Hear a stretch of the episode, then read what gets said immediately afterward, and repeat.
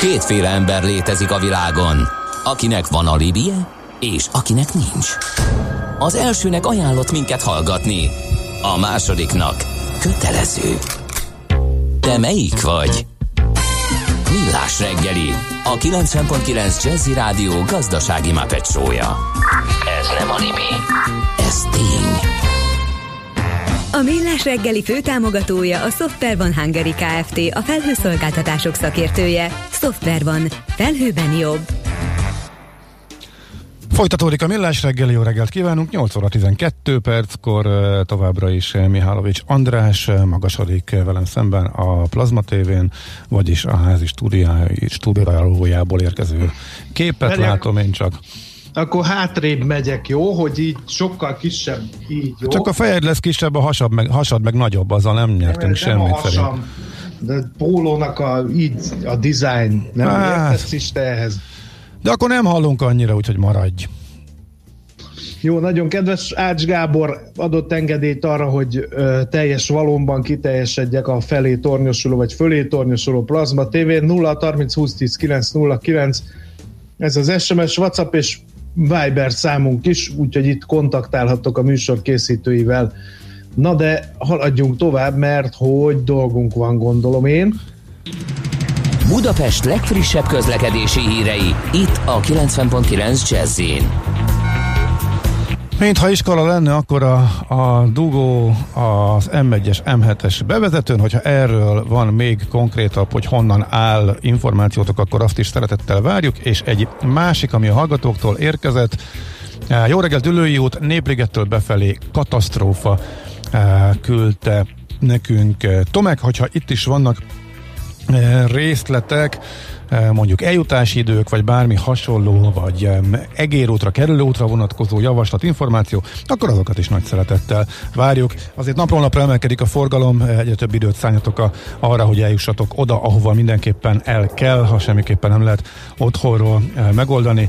Úgyhogy ez lehet az általános tanulság, nem csak a mostani közlekedési információkból, hanem azokból is, amelyeket az előző napokban kaptunk. Sokkolóak a változások?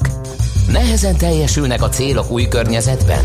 Szeretnél jóból kiválóvá fejlődni? Akkor hozd magad lendületbe a Millás reggeli Team First sikeres vállalati hatékonyság rovatának négyes fogatával. Produktivitás, cégvezetés, munkakultúra és technológia. Szakmai partnerünk a Siva Force ZRT, a hatékony csapatmunka szakértője. Visszatérés az új normálisba, erről fogunk most beszélni, tehát vissza a jövőbe beszélgetés, és most nem Márti meg Fly lesz ebben a társunk, hanem Mádi Gábor, a Shiva Force agilis eszközök és infrastruktúra divíziójának vezetője. Jó reggelt kívánunk, szervusz! Halló! Halló, szia, jó reggelt! Jó, jó reggelt, sziasztok! Nézd már, csodák vannak, halljuk uh, Mádi Gábort. Hát ugye nagyon úgy tűnik, hogy talán júniustól visszazökken minden a normális kerékvágásba, mindenki visszamehet jól megszokott irodai munkaállomásához, márha a megszokotthoz, és márha az irodai munkaállomáshoz lehet visszatérni, mert ez nem csak egy ilyen hosszú hétvége után, hanem, hanem egy kicsit talán teljesen újra kell gondolni a működést. Ebből a szempontból talán nincsenek is olyan könnyű helyzetben a cégek, ezért tercsesztünk téged, hogy egy kicsit végigbeszéljük azt, hogy mire kell figyelni a visszarendeződés idején az irodai csapatmunkában és a produktivitás területén, és itt ígérjük, hogy most nem arról lesz szó, hogy egy kicsit zárjuk be a kávé automatákat, hogy a újra irodába kerülő és egymásnak nagyon megörülő kollégák ne töltsenek ott a szükségesnél több időt, hanem sokkal komolyabb dolgokról lesz szó. Szóval milyen lesz az új normális ezt fogjuk beszélgetni. Hogy látjátok, mennyire lehet tartós például a digitális transformáció, ami most ugye mesterségesen került előrébb? Igen, hát azt látjuk, hogy, hogy a digitális transformáció sokkal gyorsabban végbe ment több cégnél. Voltak olyan vállalatok, ahol két-három évnyi fejlődést tudott lezajlani ez alatt a néhány hónap alatt, hiszen rengeteg munkavállalónak most vásároltak laptopokat, erre rá is ugrottak a, a webáruházak, ilyen különböző home office kiteket lehetett vásárolni, emellett szoftverekkel is megtámogatták a, a, a működésüket, illetve kiépítettek olyan VPN hozzáféréseket, amivel a dolgozók otthonról is tudnak majd dolgozni. És azt látjuk, hogy a, a, az új normális több szempontból is más lesz, mint korábban. És érdekes, hogy eleinte, amikor elkezdtünk otthonra dolgozni, és mindenki home került, akkor hirtelen mindenki félni kezdett, és, és új, új környezetben találta magát, ez egy nagy változás volt. Most inkább az látszik, hogy a visszatérés is egy hasonló nagy váltás lesz, nehéz lesz ez a visszatérés is, és már készítettünk házon belül is felméréseket, és látszik, hogy azért a kollégák fele az körülbelül szeretne otthon maradni, és amit eleinte mindenki nem szeretett, hogy, hogy otthon kell maradni, most, most meglátták az előnyeit, például, hogy nem kell annyit utazni be, és nem megy el annyi idő az utazással, produktívabbak tudnak lehet, hogy lenni, hogyha be vannak zárva egy, egy helyiségbe, és hát ez a visszatérés új, új dolgokat kell, hogy megtanuljunk majd, hiszen eddig, amikor ugye mindenki home office-ban volt, hogyha mondjuk egy meetingre szerettük volna a kollégát behívni, csak gyorsan ráírtuk Slack-en, becsatlakozott egy Google Meet-be, és már indult is a, a, a megbeszélés. Most azonban így, hogy egyfajta kevert állapotra számítunk, hogy van, aki otthonról lesz, már valaki visszatér, így júniustól, ezért nagyon kell arra figyelni, hogy ki az, aki otthon van, ki az, aki bent van az irodában, hogy nem maradjon ki senki a, a különböző megbeszélésekről. Aha, most akkor egy ilyen kevert állapot áll elő, ha jól gondolom. Hát ez meg egy csomó új szabályt feltételeznem. Például, hogyha a társaság egyik fele az irodában van, a másik fele meg otthon van, és ez ráadásul nem állandóan így van, hogy A dolgozó állandóan az irodában, B dolgozó pedig állandóan otthon, hanem ez még így változik is az igényeknek megfelelően, akkor egy csomó dolgot kell újra gondolni. Például kellenek-e új hardverek, meg szoftverek ehhez?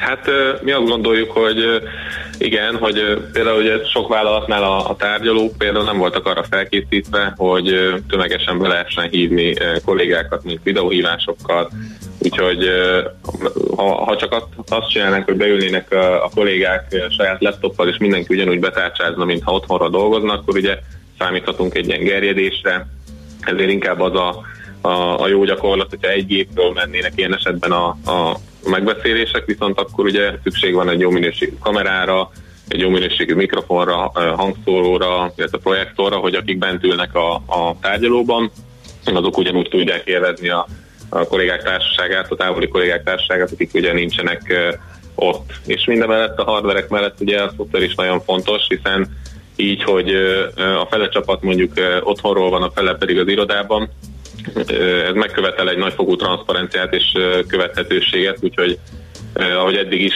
megfelelő feladatkezelőket és tudástárakat kell használnunk, hogy napi szinten tudjuk követni real hogy a kollégák éppen mikor és min dolgoznak. Uh-huh.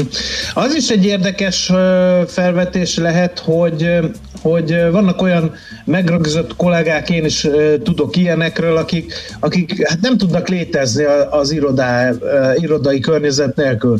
Egyrészt talán nekik zavaróak a családi körülmények, másrészt ezek a atok létrehozott munkaállomások, hát nem mindig ergonomikusak, nem mindig kényelmesek. Megváltoztathatja az irodáknak a felépítését, az irodák működési rendjét ez a, az új normális, ahogy te fogalmaztál? Hát mindenképpen valami, valami más lesz.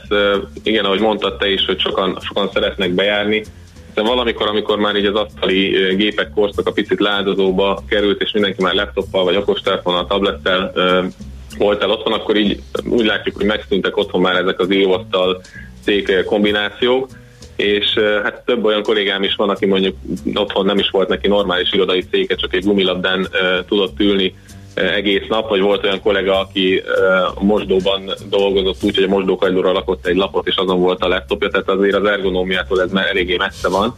Úgyhogy ebből a szempontból érthető, hogy ők szeretnének visszajönni az irodába.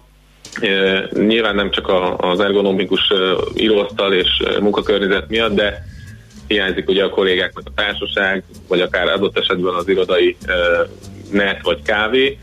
De ugye ez már nem teljesen ugyanaz lesz legalábbis az első időszakban, mint korábban, ezt inkább úgy látom, mint hogyha ilyen coworking space jellege lenne, amikor is az emberek bejárnak egy ilyen irodai munkakörnyezetbe, és onnan dolgoznak gyakorlatilag távolról.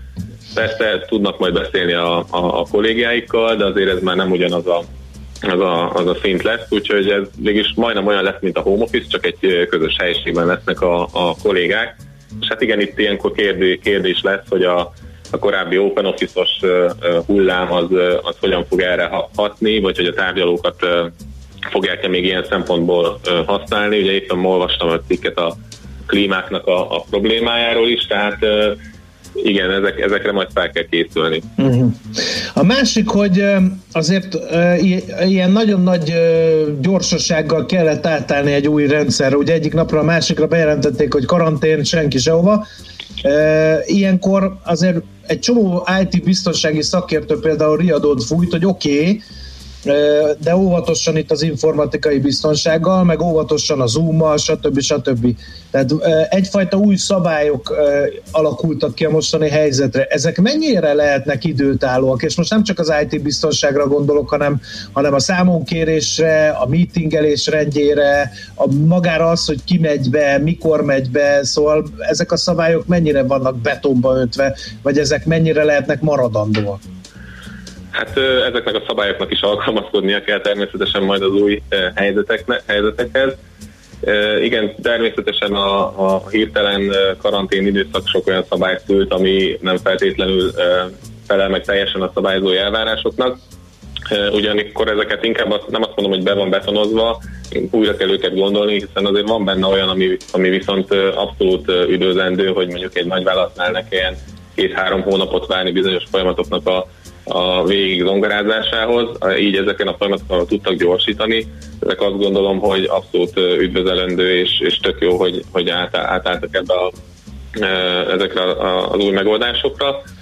Viszont az, hogy, a, hogy hogyan fog majd működni a, a, a bejárás, illetve az otthonról dolgozás, ez, ez szintén egy nagy kérdés, hiszen több helyen korábban is volt már igény erre a rugalmas munkaidőre, vagy a, vagy a home office-ra, de eddig esetleg nem engedték, vagy, vagy nem volt készre a, a, a szabályzat. Most erre látható, hogy lesz igény, hiszen több kollégának jó volt azt, hogy otthon tudott lenni, el tudott pár dolgot előtte utána intézni, voltak ilyen rugalmas munkaidős sávok, nálunk is be volt vezetve, hogy még 9-től 4-ig rendelkezésre kell állni, de előtte utána azért lehetett picit, picit mozogni.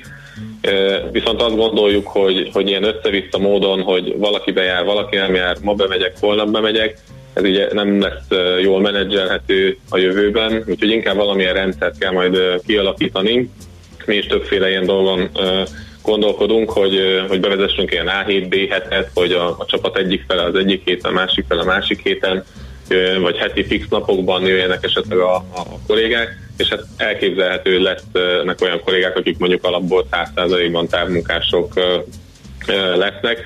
Ezekre a rendszerekre azért van a menedzselhetőség mellett azért fontos, mert hogyha azért szeretnénk ugye bemenni, hogy dolgozzunk együtt a kollégákkal, de a másik mondjuk nincs is bent, akkor ugye ez ugyanúgy egy értelmetlen dolog. Uh-huh. Um ha már beszéltünk itt a szabályokról, akkor beszéljünk egy kicsit a háttér működtetésről. Hát nem biztos, hogy szívesen lettem volna rendszergazda a karantén idején, mert gondolom annyi ilyen support igény merült fel, és talán nem csak a rendszergazdák oldaláról, hanem a vezetők oldaláról is, hogy, hogy az, ott fel kellett kötni azt a bizonyos alsó neműt. Ez kicsit enyhülhet? Hát gondolom enyhülni fog majd egy idő után, viszont így a visszatéréssel azért mi számítunk egy, egy, egy drasztikusabb növekedésre. Több ember, aki otthon most először dolgozott mondjuk laptopról, eddig úgy elfogadta, hogy jó, vannak, vannak hiányosságok, problémák, egy-két szoftver nem úgy működik, valamit be kellene állítani, de jó lesz ez nekem így, mert nem tudok mással találkozni. Nyilván, ezek a kollégák vissza mennek a, a, az irodába, akkor arra számítunk, hogy hogy itt fel fog azért értékelődni egy picit ez a ticketing rendszer, mert a, a, a helpdesk újra lesz egy kis, illetve lesz egy nagyobb munkájuk, az eddig elhalasztott ügyeket most meg kell csinálni, hogyha eddig problémája volt valakinek a gépével, akkor most újra lesz idő ezt megnézni, ezeket kezelni kell, úgyhogy hogy mi számítunk egy, egy ugrásra. Na, szegény rendszergazdák. E, és akkor hát vannak ilyen e, vírus idejére talán megmosolyogtató, vagy járvány idejére megmosolyogtató változások. Ez a mossunk gyakran kezet, meg hordjunk maszkot, meg válasszuk el egymástól a munkaállomásokat plexivel. Ezek mennyire válhatnak a hétköznapjaink részévé? Ja, hát ez egy nagyon jó kérdés, hogy majd az Aldiban mikor fogják leszedni a, a, a plexit, vajon le fogják-e ezt valaha venni. Hát ahogy az előbb is említettem, nagyon sok cégnek új digitális megoldásai születtek, amiket nem biztos, hogy érdemes visszaalakítani, hiszen néhány folyamat eddig is fölöslegesen volt bonyolult, vagy fölöslegesen kellett személyes jelenlét hozzá. Az egyik ilyen folyamat például nálunk az onboarding folyamata is volt, amikor új kollégák kerültek a, a, a cégbe, akkor egy személyes bemutatkozás után egy kolléga mentorálta őt, különböző témákat tekintettek át, és ezen nagyot dobott nálunk a, a digitalizáció, a, azok a első intro videók, illetve onboarding videók, amiket elmondunk egy új kollégáknak, ezekről felvételek készültek, és a jövőben ezeket ugye más újonnan érkező kollégák is meg tudják majd nézni, illetve ugyanígy a tréningek kapcsán is, ha, ha tartunk valamilyen ö, oktatást egy bizonyos témával kapcsolatban, akkor ezeket ö, már automatikusan felvettük a, ö, a videóra, és akkor jövőben ezeket vissza lehet nézni. Egy kereshető ilyen trén, belső tréning adatbázist építünk, ez, ez nagyon sokat fog segíteni azon, hogy a jövőben a, a, az oktatásokban, illetve a kollégák képzésében is. Úgyhogy összességében én azt gondolom, hogy sok olyan változás volt, amit ez a, ez a helyzet most felidézett, vagy előhozott, de ezek inkább csak gyorsító jelleggel, tehát azokat a folyamatokat erősítette csak fel, amik amúgy is bekövetkeztek volna, csak mondjuk kettő-három év alatt, és nem ilyen rövid idő leforgása alatt. Úgyhogy igazából még nekem az is egy kérdés, hogy a, ügyfelekkel tartottunk különböző meetingeket, ezeket rendszeresen, személyesen tartottuk meg, hogy vajon ezek majd átterelődnek online-ba, spóroljuk az időt az utazással, vagy, vagy egyfajta felesbe lesz nagyjából megoldva. De ezt megkérdelitek az ügyféltől, hogy ők mit javasolnak? Rátok bízátok, vagy hogy ez... Hát most jelenleg egyébként teljesen autodidakta módon átalakult ez a dolog, és, és automatikusan valamelyik videóplatformon szervezzük ezeket a meetingeket, és ugye itt nem is nincs is kérdés a mostani helyzetet, valaki, valamelyik ügyfelet felhívom, hogy hogy ugye szeretnénk akkor ebben a témában veled beszélni, és akkor küld egy meghívót valami Teams-es, vagy Meet-es, vagy skype vagy akármilyen. Hát most uh, egyértelmű, de a júniustól, amikor már a, a hibrid időszakról beszélünk. Valószínűleg ez lesz, hogy, hogy leegyeztetjük, hogy akkor online vagy nem online. Uh, igazából itt is egy ilyen hibrid uh, dologra lehet szerintem számítani, mint ahogy az összes ma elhangzott témával kapcsolatban és ahogy a, a, az elején is ezt kezdtük, ez, ez valami más lett, tehát nem pont az lesz, ami, ami korábban, ezért gondoljuk azt, hogy igen, visszatérünk, visszatérünk az irodai uh, környezetbe, ez már nem pont az lesz, ami, amit korábban megszoktunk, ez egy új normális lesz. Mi nagyon sok uh, ilyen uh, tippet és trükköt összetettünk ez a, a visszatéréssel kapcsolatban is, és készítettünk egy weboldalt a hatékonycsapatmunka.com címen, itt bárki számára elérhetővé tettük. Hát ez, ez hasznos lehet, mert a szavaidból úgy vettem ki, hogy ez az új normális, illetve az oda vezető út az cseppet sem lesz egyszerűbb, mint, a, mint amikor ugye kényszerből home office-ba kényszerült a munkavállalók jelentékeny része, úgyhogy nagyon észnél kell lenni. Teljesen új szabályokat kell kialakítani, meg a kollégáknak továbbra is rugalmasnak, türelmesnek és megértőnek kell lenni, ezt vettem ki idáig, de hát gondolom, hogy ennek meg lesz az eredménye, mert ugye lebegtetik az őszi második hullámot, a virológusok, hogyha bejön ez a, ne adj Isten, bejön ez az őszi második hullám, akkor, akkor megint vissza egy másik új normálisba, az talán egyszerűbb lesz, ha most kialakul a megfelelő rendehez, nem? Igen, igen, tehát arra gondolok, hogy ez már nem fog ennyire váratlanul érinteni a, a vállalatokat. Most, most amellett, hogy vissza, visszajönnek a, a kollégák az irodába, fel kell arra is készülni, hogy sokkal tervezettebben, sokkal rövidebb idő alatt és sokkal hatékonyabban tudjunk majd esetlegesen egy következő, vagy akár egy N darab ilyen hirtelen home kényszerülő helyzetet kezelni. Uh-huh. Jó, nagyon szépen köszönjük az információ csomagot. Úgyhogy ehhez a végrehajtáshoz nem csak nektek, hanem mindenki másnak is sok erőt és kitartást kívánunk. Köszönjük, hogy itt voltál. És Én is nagyon köszönöm. Mindezek. Sziasztok! Minden jót! Mádi Gáborral a Shiva Force agilis eszközök és infrastruktúra divíziójának vezetőjével beszélgettünk. Team First, a millás reggeli sikeres vállalati hatékonyság rovata hangzott el. Szakmai partnerünk a Shiva Force ZRT, a hatékony csapatmunka szakértője. Tudod, mi az érdekes, hogy a, a csomó hallgató írja, hogy hát igen, és tényként kezeli, hát igen, nálunk ez az A7-B7 dolog ez elindult, és hogy így fogunk dolgozni. Fele bejár. már, nem? Igen, mások meg most kapkodják a fejüket, hogy úristen, hát azt hittem, hogy ennek 30 éve vége, hogy A7-B7, e, hogy jó, de ez egy iskola jó rend volt. nem, nem ugyanerről van szó, meg itt az élet kényszeríti rá az embereket. Tehát elkül- elkülönítés kell az irodában is. Ez egy nagyon-nagyon sok oldalú kérdés, mert tényleg van, aki menne, van, aki bemenne szívesen, van, aki nem. Van, aki nem menne be, de már nem bírja otthon a, a, a gyerekkel, a, a tanítással, és pár napra elszabadul. És tudod, Mindenkinek más a preferenciája. Hogy csinálni ilyenkor egy főnök? Tehát, hogy, hogy mindenkinek nem lehet a, az igényeit figyelembe venni, tehát, de azt sem teheted meg, vagy legalábbis én azért jó érzésű emberként nem parancsolnék rá valakire, hogy már pedig te bejössz az irodába, hiába óckodik az az uh-huh. illető attól, hogy esetleg elkap valamit. Tehát van a cégnek egy érdeke, van a döntéshozóknak egy, egy, egy beállítottsága, hogy szerintük a cég hogyan működik jobban, hogyha mi ilyen rendszerben dolgozunk, és még ott van a sok-sok egyéni preferencia, és ezeket kell összehangolni, és akkor még itt van a technikai háttér, hogy akkor e, ezt még e, old meg úgy, hogy ez most megfelelő, hogy egy nagy tárgyalónk van, és ebbe, és akik becsatlakoznak, azok annyi mindent kell összehangolni, és nyilván teljesen cégfüggő, vezetőfüggő és emberfüggő, hogy mi itt az optimális megoldás. Ugye nagyon érdekes átállás közepén vagyunk most.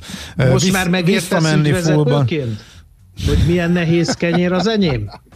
Neked csak három embert kell összeterelni. Hát és velünk olyan könnyű, tehát Igen, milyen én teljesen... mondtam, hogy én nem szeretnék már veletek többet találkozni, mert nagyon félek, hogy elkapok tőletek valamit, úgyhogy... Az a kántor, ő, ő, a, ő, a, ő a paragép ezzel kapcsolatban. Te nem, te, te nem ilyen vagy. A bandi nem hajlandó kimenni az utcára se.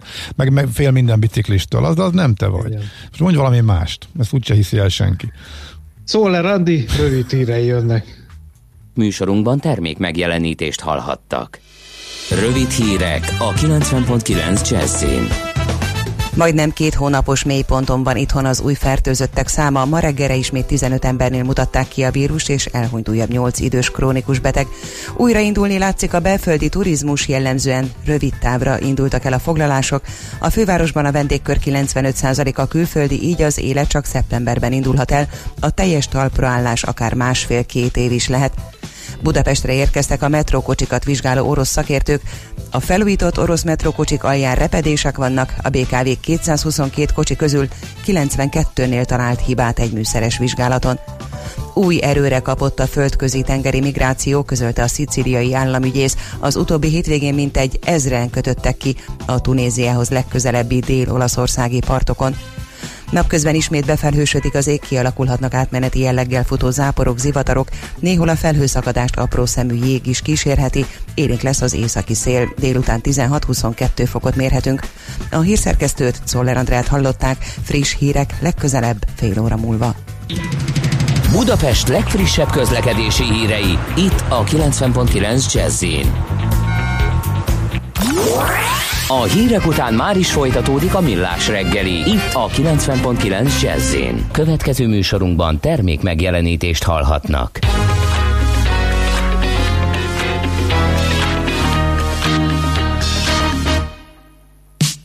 Tonight, I think I'm calling you out, girl. Time to face the fact because he's never gonna rock your world out of control.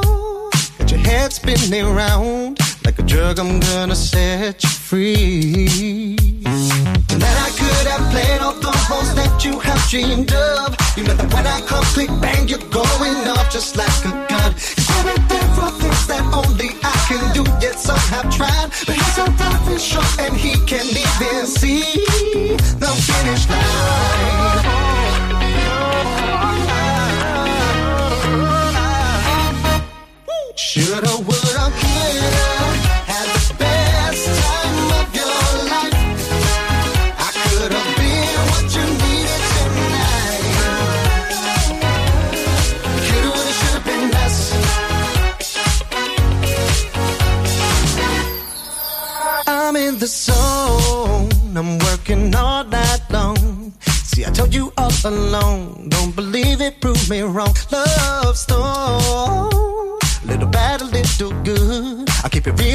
I should take you back to my neighborhood.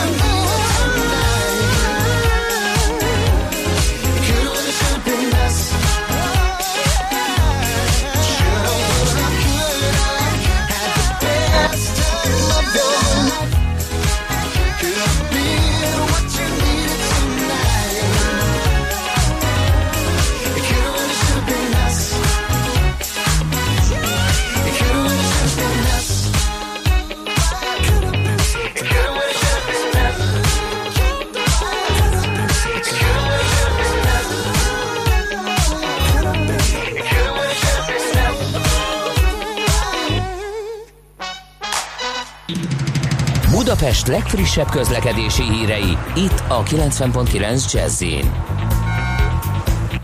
Na hát annyit kaptunk a hallgatóktól, hogy az M7-es M1-es bevezető megjavult, eh, illetve hogy a budai alsó rakpart áll dél felé a Batyitól, úgyhogy ezek a legfrissebb közlekedés információk, ha van még, akkor kérjük, küldjétek el nekünk. Aranyköpés a millás reggeliben. Mindenre van egy idézetünk. Ez megspórolja az eredeti gondolatokat. De nem mind arany, ami fényli. Lehet kedvező körülmények közt gyémánt is. John Wayne, amerikai színész, a western hős archetípus 1907 május 26-án született, evidens volt, hogy szerkesztőként tőle választok aranyköpést. Egyébként hát kire játszott volna gyermekkorában cowboyosdit, nem Tomács Gábor játszott, de szerintem ő tájfutósdit és repülőset játszott, így, így, Így így van. az udvaron, hogy brrrr, így Nem, rohangált. nem, nem, akkor még busz voltam és vonat. Busz volt. Na hát nem vagyunk egyformák. Aztán szerintem- növeztettem, és villamos mi lettem. szerintem a homokozó két legtávolabbi sarkába játszottunk volna Gábor eh, annak idején. Mert megláttalak volna, és már menekültem volna. Igen, tehát igen nyilván- mert meg is, én meg utolértelek volna. Na mindegy. Ö, Szóval képzeld el, hogy ö, épp Mogács ö, Dániel remek stand-up komikus mesélt egy western hősös ö, poént tegnap láttam a Soder Club egyik műsorába, hogy ők is cowboyos játszottak, és azzal szórakoztak, hogy aki betért hozzájuk az udvarba, azt mindegyiket ilyen western hősös beállással, szigorú tekintettel, és a csípőnél matató kézzel fogadták, csak azt mondták, hogy nem, nem vették túl komolyan őket, mert mégse hangzott túl fenyegetően, hogy hello, tesó, teje van a tája a jevolvejednek? Úgyhogy most egy kicsit visszaidéztem én is gyermekkorunkat, amikor így jacsolva beszéltünk, és nem is tudom, hogy a azt hiszem kovbolyoknak mondtuk a kábolyokat, mert nem tudtuk, hogy ezt angolul hogy kell mondani, úgyhogy kovbolyok voltunk. Ez így van, aztán mindenki én, így mondta. Aztán én tovább fejlődtem indiánussá, és onnantól már aztán nem volt visszaút, és most már nem, nem játszok kovbolyosdit, csak indiánosdit. Na, vissza John Waynehez és az ő mondásához, hát mi más mondott volna egy vérbeli westernhős, mint a következőket? Beszélj halkan, beszélj lassan, és nem mondj túl sokat. Aranyköpés hangzott el a millás reggeliben. Ne feledd, tanulni ezüst, megjegyezni arany. No kérem, gyors témaváltás következik a western hősökről, bár az aranylász talán összeköthetni a western filmek és a most következő beszélgetésnek a tematikáját, mert hogy a járvány és a karantén idején olyan kevés jó hír van, de azért mi próbálunk beemelni a műsorba ilyeneket is, hogy azért lássátok, hogy az élet nem állt meg, azért van új a nap alatt, és van remény a fejlődésre. Egy ilyen sikersztori következik most, mert hogy sikeres tőkebevonáson van túl a Gloster. Szekeres Viktort tudakoljuk ennek részleteiről, a Gloster infokommunikációs NRT vezérigazgatóját. Jó reggelt kívánunk! Jó reggelt kívánok! No, hát mennyi az annyi? Nagy bejelentés volt, 1,1 milliárd forintot vontatok be befektetőktől, és hát ugye az értéktősdén is megjelenik majd a papír, hát a részleteket kíváncsian várjuk, hogy sikerült ezt összehozni, ráadásul ugye a, a járvány kellős közepén nem ijedtetek-e meg, amikor egyik napra másikra hirtelen beköszöntött ez a dolog, mert hát nyilván előtte ti már hosszan készültetek erre a bizonyos tőkebevonásra. Ez így igaz. A mi történetünk az leginkább olyan, mint a népmesében, amikor a Szabó legény, vagy a Szabó legkisebb fia jelentkezik, hogy ő bizony megküzd a hétfejű sárkányjal a királylány kezér, és a fele királyságért, miközben hogy az öreg falubeliek győzködik, hogy jaj, ne tett fiam, hát hány derék vitéz veszett már rossz ebben a családban, és te csak egy, ebben a csatában, és te csak egy szabó legény vagy. Majd a végén ugye legyőzze a hétfejű sárkányt, és ugye megkapja a fele királyságot, és nagyjából ez történt velünk is, amikor kitört ez az egész járványveszély. Ugye mi már egy közel másfél éves felkészülésnek voltunk nagyjából a vége fele. Úgyhogy nem az volt a kérdés, hogy, hogy őrültsége, amit csinálunk, hanem hogy elég nagy őrültsége ahhoz, hogy a versenytársaink biztosan ne csinálják utánunk. Úgyhogy az én mhm. álmom az, az kezdettől fogva nem egy vállalkozás volt, egy one man show, hanem egy vállalat, egy, egy olyan gőzmozdony, amelyik egy elfogadott stratégia alapján megy és ugye eléri a célokat. Úgyhogy idén március egy nagyon különleges kihívás elé állított minket. Hát igen, hogyha a gőzmozdony masinisztája egyszer csak látott egy vörös jelzőt, nem piros, ugye, ezt ugye a vasutasok tudják, de vörös jelzőt, amelyet a vírus hozott, akkor, akkor mit csinál? De lehetett átállítani, haradni tovább, de lehetett volna várakozni is egy kicsit, ez mekkora dilemma volt. Hát az előbb ugye, az, ugye az előbb azt kérdeztétek, hogy nem féltünk-e, én erre azt szoktam mondani, hogy nem az a bátor, aki nem fél, hanem az a bátor, aki ezt legyőzi. És a kérdés az úgy szólt márciusban, hogy vagy elhalasztjuk a jegyzést egy uh-huh. teljesen bizonytalan időre, vagy megcsináljuk, de megcsináltuk, úgyhogy legyőztük ezt a félelmet, kitartottunk és sikerült. Na hát erre vonatkozott a kérdésem, hogy ez mekkora dilemma volt, és mi alapján döntöttetek, hogy ez reális, ezen sokat kellett gondolkodni, vagy ez... Ez egy, ez, egy, ez, ez, egy, ez egy viszonylagos nagy dilemma volt, a kérdés úgy hangzott, hogy az a tőzsdei sztori, amit az elmúlt időszakban felvázoltunk a befektetőknek, az elég erőse ahhoz, hogy egy ilyen koronavírusos időszakban is bevonza azt a tőkét, amit beszerettünk volna vonzani, és ez nem, hogy igaz volt, hanem az eredetileg megcélzott 1 milliárdos tőkéhez képest többet, 1 milliárd 100 milliót tudtunk kivacsátani, ami azt jelenti, hogy túljegyzés alakult ki, és azt a túljegyzést az előzetes tájékoztatónak megfelelően egy 10%-os mértékig fogadtuk el. De ez ilyenkor hogy zajlik, hogy ilyenkor hogy nagyjából szondázunk a piacot, hogy meg fogják-e vinni köz, miközben itt mellett között esik, esnek a tőzsdén az árak, a budapesti tőzsde nincs jó bőrben,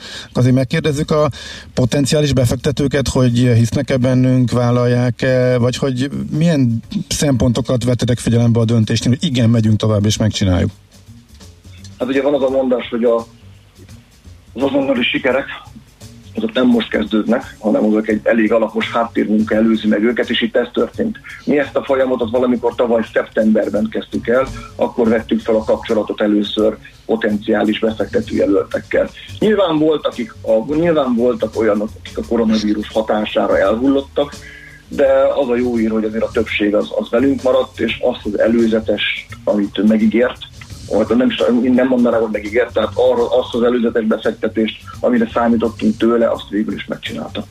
Uh-huh. Érdekes dolog az, hogy KKV-ként hogy, hogy a tőzsdével kacérkodtatok, mert hogy hát azt lehet gondolni, hogy az az, az igazán nagy cégek játszott erre, mi is a tőzsdei összefoglalóban morról beszélünk, OTP-ről beszélünk, Richterről beszélünk.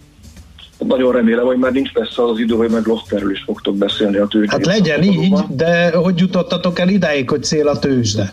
Hát ugye Napóleon mondta ezt, hogy az igazi dicsőség az, hogyha valaki felül tud emelkedni önmagán, és velünk pontosan ez történt, vagyis hát velem három éve, ugye amikor először is átadtam a cégvezetést. Ez a legfontosabb hogy úgy tud fejleszteni a cégedet, hogy közben el is engeded egy kicsit. Egy kicsit az olyan, ugyan, mint amikor először a gyereket egyedül engedett ki a játszótérre, hogy van benne némi félelem, hogy vajon minden jól fog-e sikerülni. Úgyhogy ami a legfontosabb szerintem az a csapat. Hogy a megfelelő emberekkel a legnehezebb nap is könnyű, de, de rossz társakkal a legegyszerűbb feladat is kiindulás.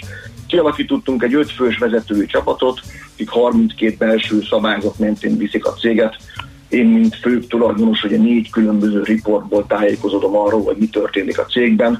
A titok az az, hogy a, hogy a, a tulajdonosi és a menedzsment réteget sikeresen szétválasztottuk. A menedzsmentnek az a dolga, hogy hozza a számokat, és ugye én, mint az igazgatóság elnöke, pedig az akvizíciókat szervezem, az ahhoz szükséges forrásokat, illetőleg képviselem a céget a nyilvános fórumon. Nyilvános fórumokon. Azt mondom, hogy nem kell ahhoz gigantikus nagy cégnek lenni, hogy szabályozottan, struktúráltan és, és transzparensen lehessen működni. Uh-huh.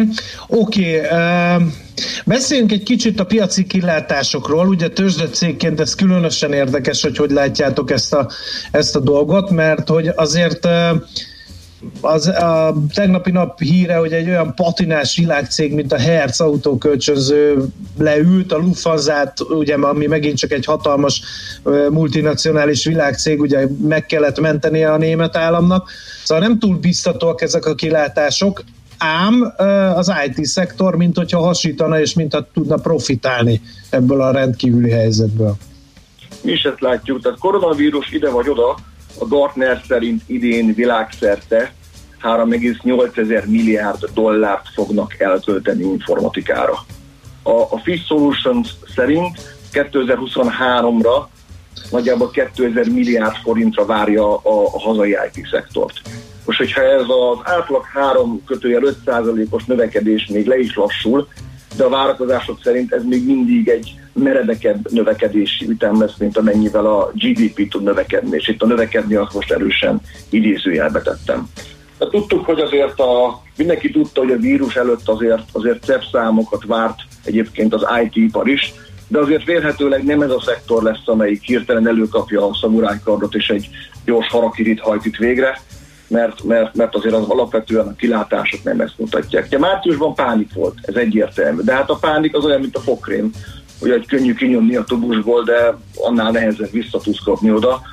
Az elmúlt hónapokban egy ország tanulta meg a digitalizáció által nyújtott kényelmet, ugye a videokonferenciát, telefonikus számlázást, online vásárlást, ugye a mi esetünkben az online részvényjegyzést, az elektronikus aláírást, és, és azért azt látjuk, hogy azért a kényelem az a, az a, világ, az a modern világ drogja. Másképp fogalmazva a digitalizáció szelleme az így kirepült a palacból, amit, és ami egyszer onnan kirepült, azt már nem fogjuk, tuda, nem fogjuk tudni oda visszatenni. Amit egyszer elkezdtünk kényelmesen intézni, azt, azt eztán is így, így fogjuk intézni. Úgyhogy egy olyan bizniszbe lenni, ami ezzel így függőséget okoz az embereknek, és még legális is, valljuk be azért az, azért az nem olyan rossz. Uh-huh. Kicsit menjünk vissza a tőzsdére, hogy kik az új befektetők, mikor indul a kereskedés, mire lehet számítani? Ugye a tőkeemelés után továbbra is én maradtam a fő tulajdonos, mint egy 65 kal Lett állami tulajdonosunk is, a Nemzeti Tőzsdefejlesztési Alap, ugye aki a Széchenyi Tőke Alapnak az egyik alapja, ők kevesebb, mint 21%-kal vannak benne a cégben, illetve vannak több kisebb 5% alatti magán és intézményi befektetők.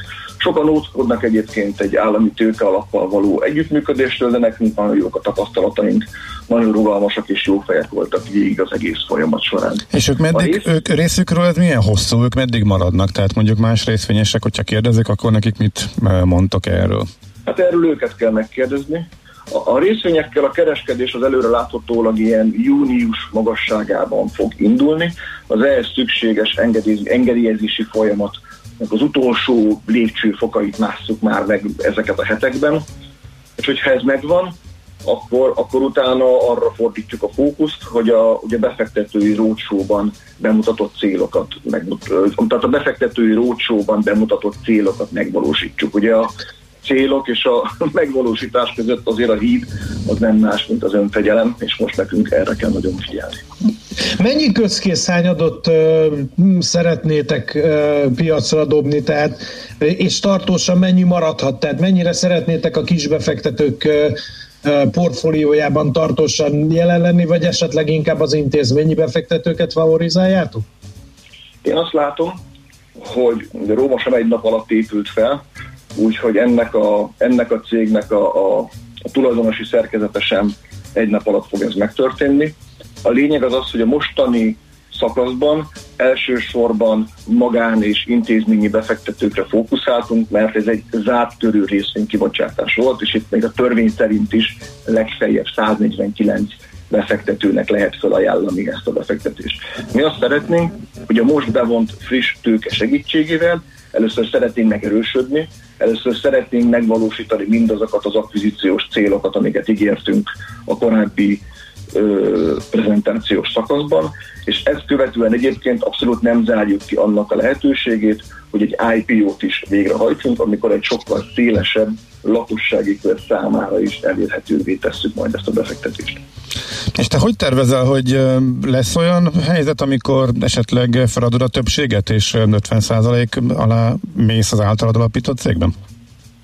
Szerintem nem az a kérdés, hogy hány százalékod van egy cégben, hanem az a kérdés, hogy mennyi kontrolljogot biztosít neked az a százalék, amivel rendelkezel, azért, hogyha körbenézünk. Jó, akkor így kérdezem.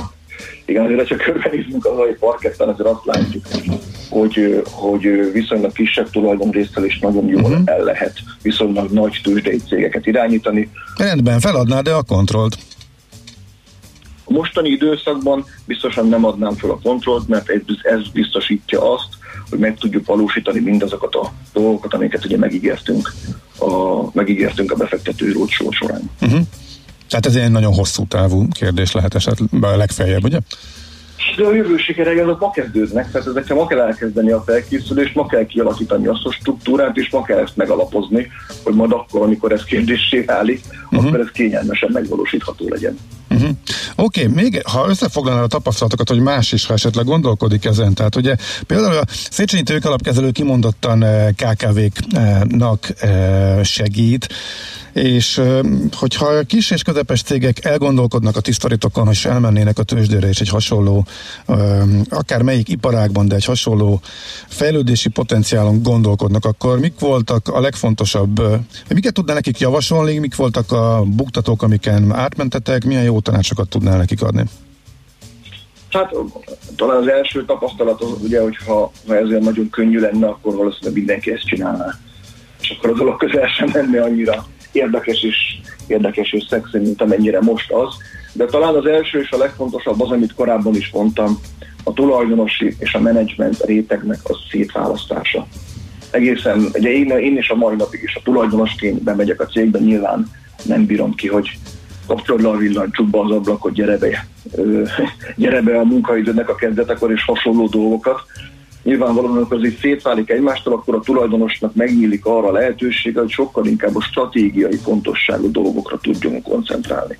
És egy kis cég életében mi a stratégiai fontosságú, milyen akvizíciókat hajt végre, honnan szerez pénzt, milyen új technológiákat szeretne behozni az adott, az adott cégbe, és, és nem azzal megy az idő, hogy a, hogy a napi ügymenetet fenntartsa. Ez a menedzsment dolga, és az a tapasztalatom, hogy egy jól képzett, jól összetartó menedzsment egyébként ez sokkal jobban meg is tudja oldani, mint a tulajdonos maga.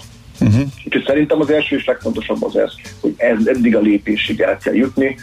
Nekünk a, a, a mi történetünkhez még hozzátartozik az is, hogy nekem ilyen 20-17 végén jött el hozzánk az akkori értékesítési vezetőnk, és mondta azt, hogy én ezt tudnám jobban csinálni. És akkor így kicsit így kapkodtam a levegőt, hogy hát azért mondtam, tizen éve, tizen éve vittem ezt a céget ilyet, mert nem mert nekem mondani senki. De, de nem, nem az lett az eredmény, amire sokan gondolnának, hogy ezt így az illetőt, hanem kineveztem cégvezetőnek, és, és azóta, azóta ő viszi a céget, nyilván úgy, hogy szerveztünk a management csapatot. Ez, ez oké, oké, de bejött ez a dolog? Tehát tényleg jobban csinálja, mint te? Ez most egy nagyon nehéz és nagyon aljas kérdés volt, én tudom, de érdekelne a válaszod. Szerintem a, a, az ember a mindennapi életben a közvetlen vezetőjétől az azt várja, hogy olyan legyen, mint egy atomerőmű. Ami azt jelenti, hogy mindig ugyanannyi energia jön ki belőle stabilan. És, és, és, és szerintem én egy abszolút nem ilyen személyiség vagyok, de az a menedzsment csapat, akit felállítottunk, ők azért ilyenek. Szerintem ez sokkal inkább meghozza azt a szintű stabilitást, ami szükség van ahhoz, amire szükség van ahhoz, hogy jöjjenek a számok, miközben a kollégák jól érzik magukat a cégben. Na milyen számok jönnek, mik az idei tervek, hogyan változtak ezek most itt a járvány kapcsán, ha változtak egyáltalán? Van egy-két dolog, amit a, a, szerintem, a, szerintem a tőzsdei felkészülés során azt, hogy jövőbeli számokról ne beszéljünk, azt körülbelül annyiszor láttam, mint, mint, mint, mint, mint Györfi Pált a Youtube-on, hogy mossák kezet. Uh-huh. Úgyhogy, úgyhogy ennek megfelelően túl sok jövőbeli ígérete, túl sok jövőbeli ígérete ne számítsatok tőlem. Hát a törvény adta kereteken belül, Igen. ami amit, esetleg amit, elmondható. A, amit, amit, amit azért elmondhatok, mert nyilván azért, azért, azért van, amit elmondhatok, az az, hogy a, a, a mi várakozásunk már a járvány kezdetén is az volt, hogy az IT szektor az egy ilyen relatív nyertese lehet ennek az egész járványhelyzetnek. Azért mondom, hogy relatív, mert, mert, mert nyilvánvalóan a többi szektorhoz, nyilvánvalóan a többi szektorral való összehasonlításban kell ezt értelmezni. Mi az elmúlt időszak, mi az elmúlt időszak üzleti tevékenységéből azt látjuk, hogy azokat a terveket, amiket megfogalmaztunk az év elején, azokra, azok, azok, azok alapjába véve nem kerültek veszélybe. Uh-huh. Oké. Okay. Viktor, nagyon szépen köszönjük, és nagyon sok sikert kívánunk, hát, illetve gratulálunk ehhez a tőkebevonáshoz, és hát a mi álmunk az nyilván az, hogy egy nagyon pörgő és kisbefektetők által is eh, kedvelte kereskedés lesz majd a Cluster részvényekkel a Budapesti értéktőzsdén. Úgyhogy legyen így további sok sikert kívánunk, és örülünk, hogy Nagyon itt voltál és elmondtad mindezt. Viszont hallásra mindenkinek. Köszi szépen, visszhal, szia, szia. Szekeres Viktorral beszélgettünk, eh, tehát a Gloster Infokommunikációs NRT vezérigazgatójával. Na, eh, Maci, van valami fontos még, amit a hírek előtt eh, szeretnél esetleg ide Nem, nem, nem, nem. Sporoljunk az idővel, adjuk át a lehetőséget és az éter hullámait Szoller Andinak hat szörfözzék azokon. Akkor harangozz be a következő órát. Én nagyon sokat szeretnék beszélni a hírek és a közlekedési infok után. Bocsánat, igen, mert szabadba vágtam. Szent Johannáról van szó, róla lesz szó majd a Mesél a múlt rovatban, de szerintem mondd el, hogy mi lesz a kultban, mert az is érdekes, harangozzuk be a hallgatóknak. Um, hát a színházi életről talán mindenkinek van apró cseprő információja, hogy leálltak a színházak, hogy mindenféle manőverekbe kezdtek a színészek és a társulatok, hogy egy kicsit átmentsék a tevékenységüket, de továbbra is nagy a bizonytalanság, mikor indulnak, egyáltalán tudnak-e próbálni, stb. stb. Ezekről fogunk beszélgetni Keszég Lászlóval, a Magyar Színházi Társaság elnökével. Műsorunkban termék megjelenítést hallhattak.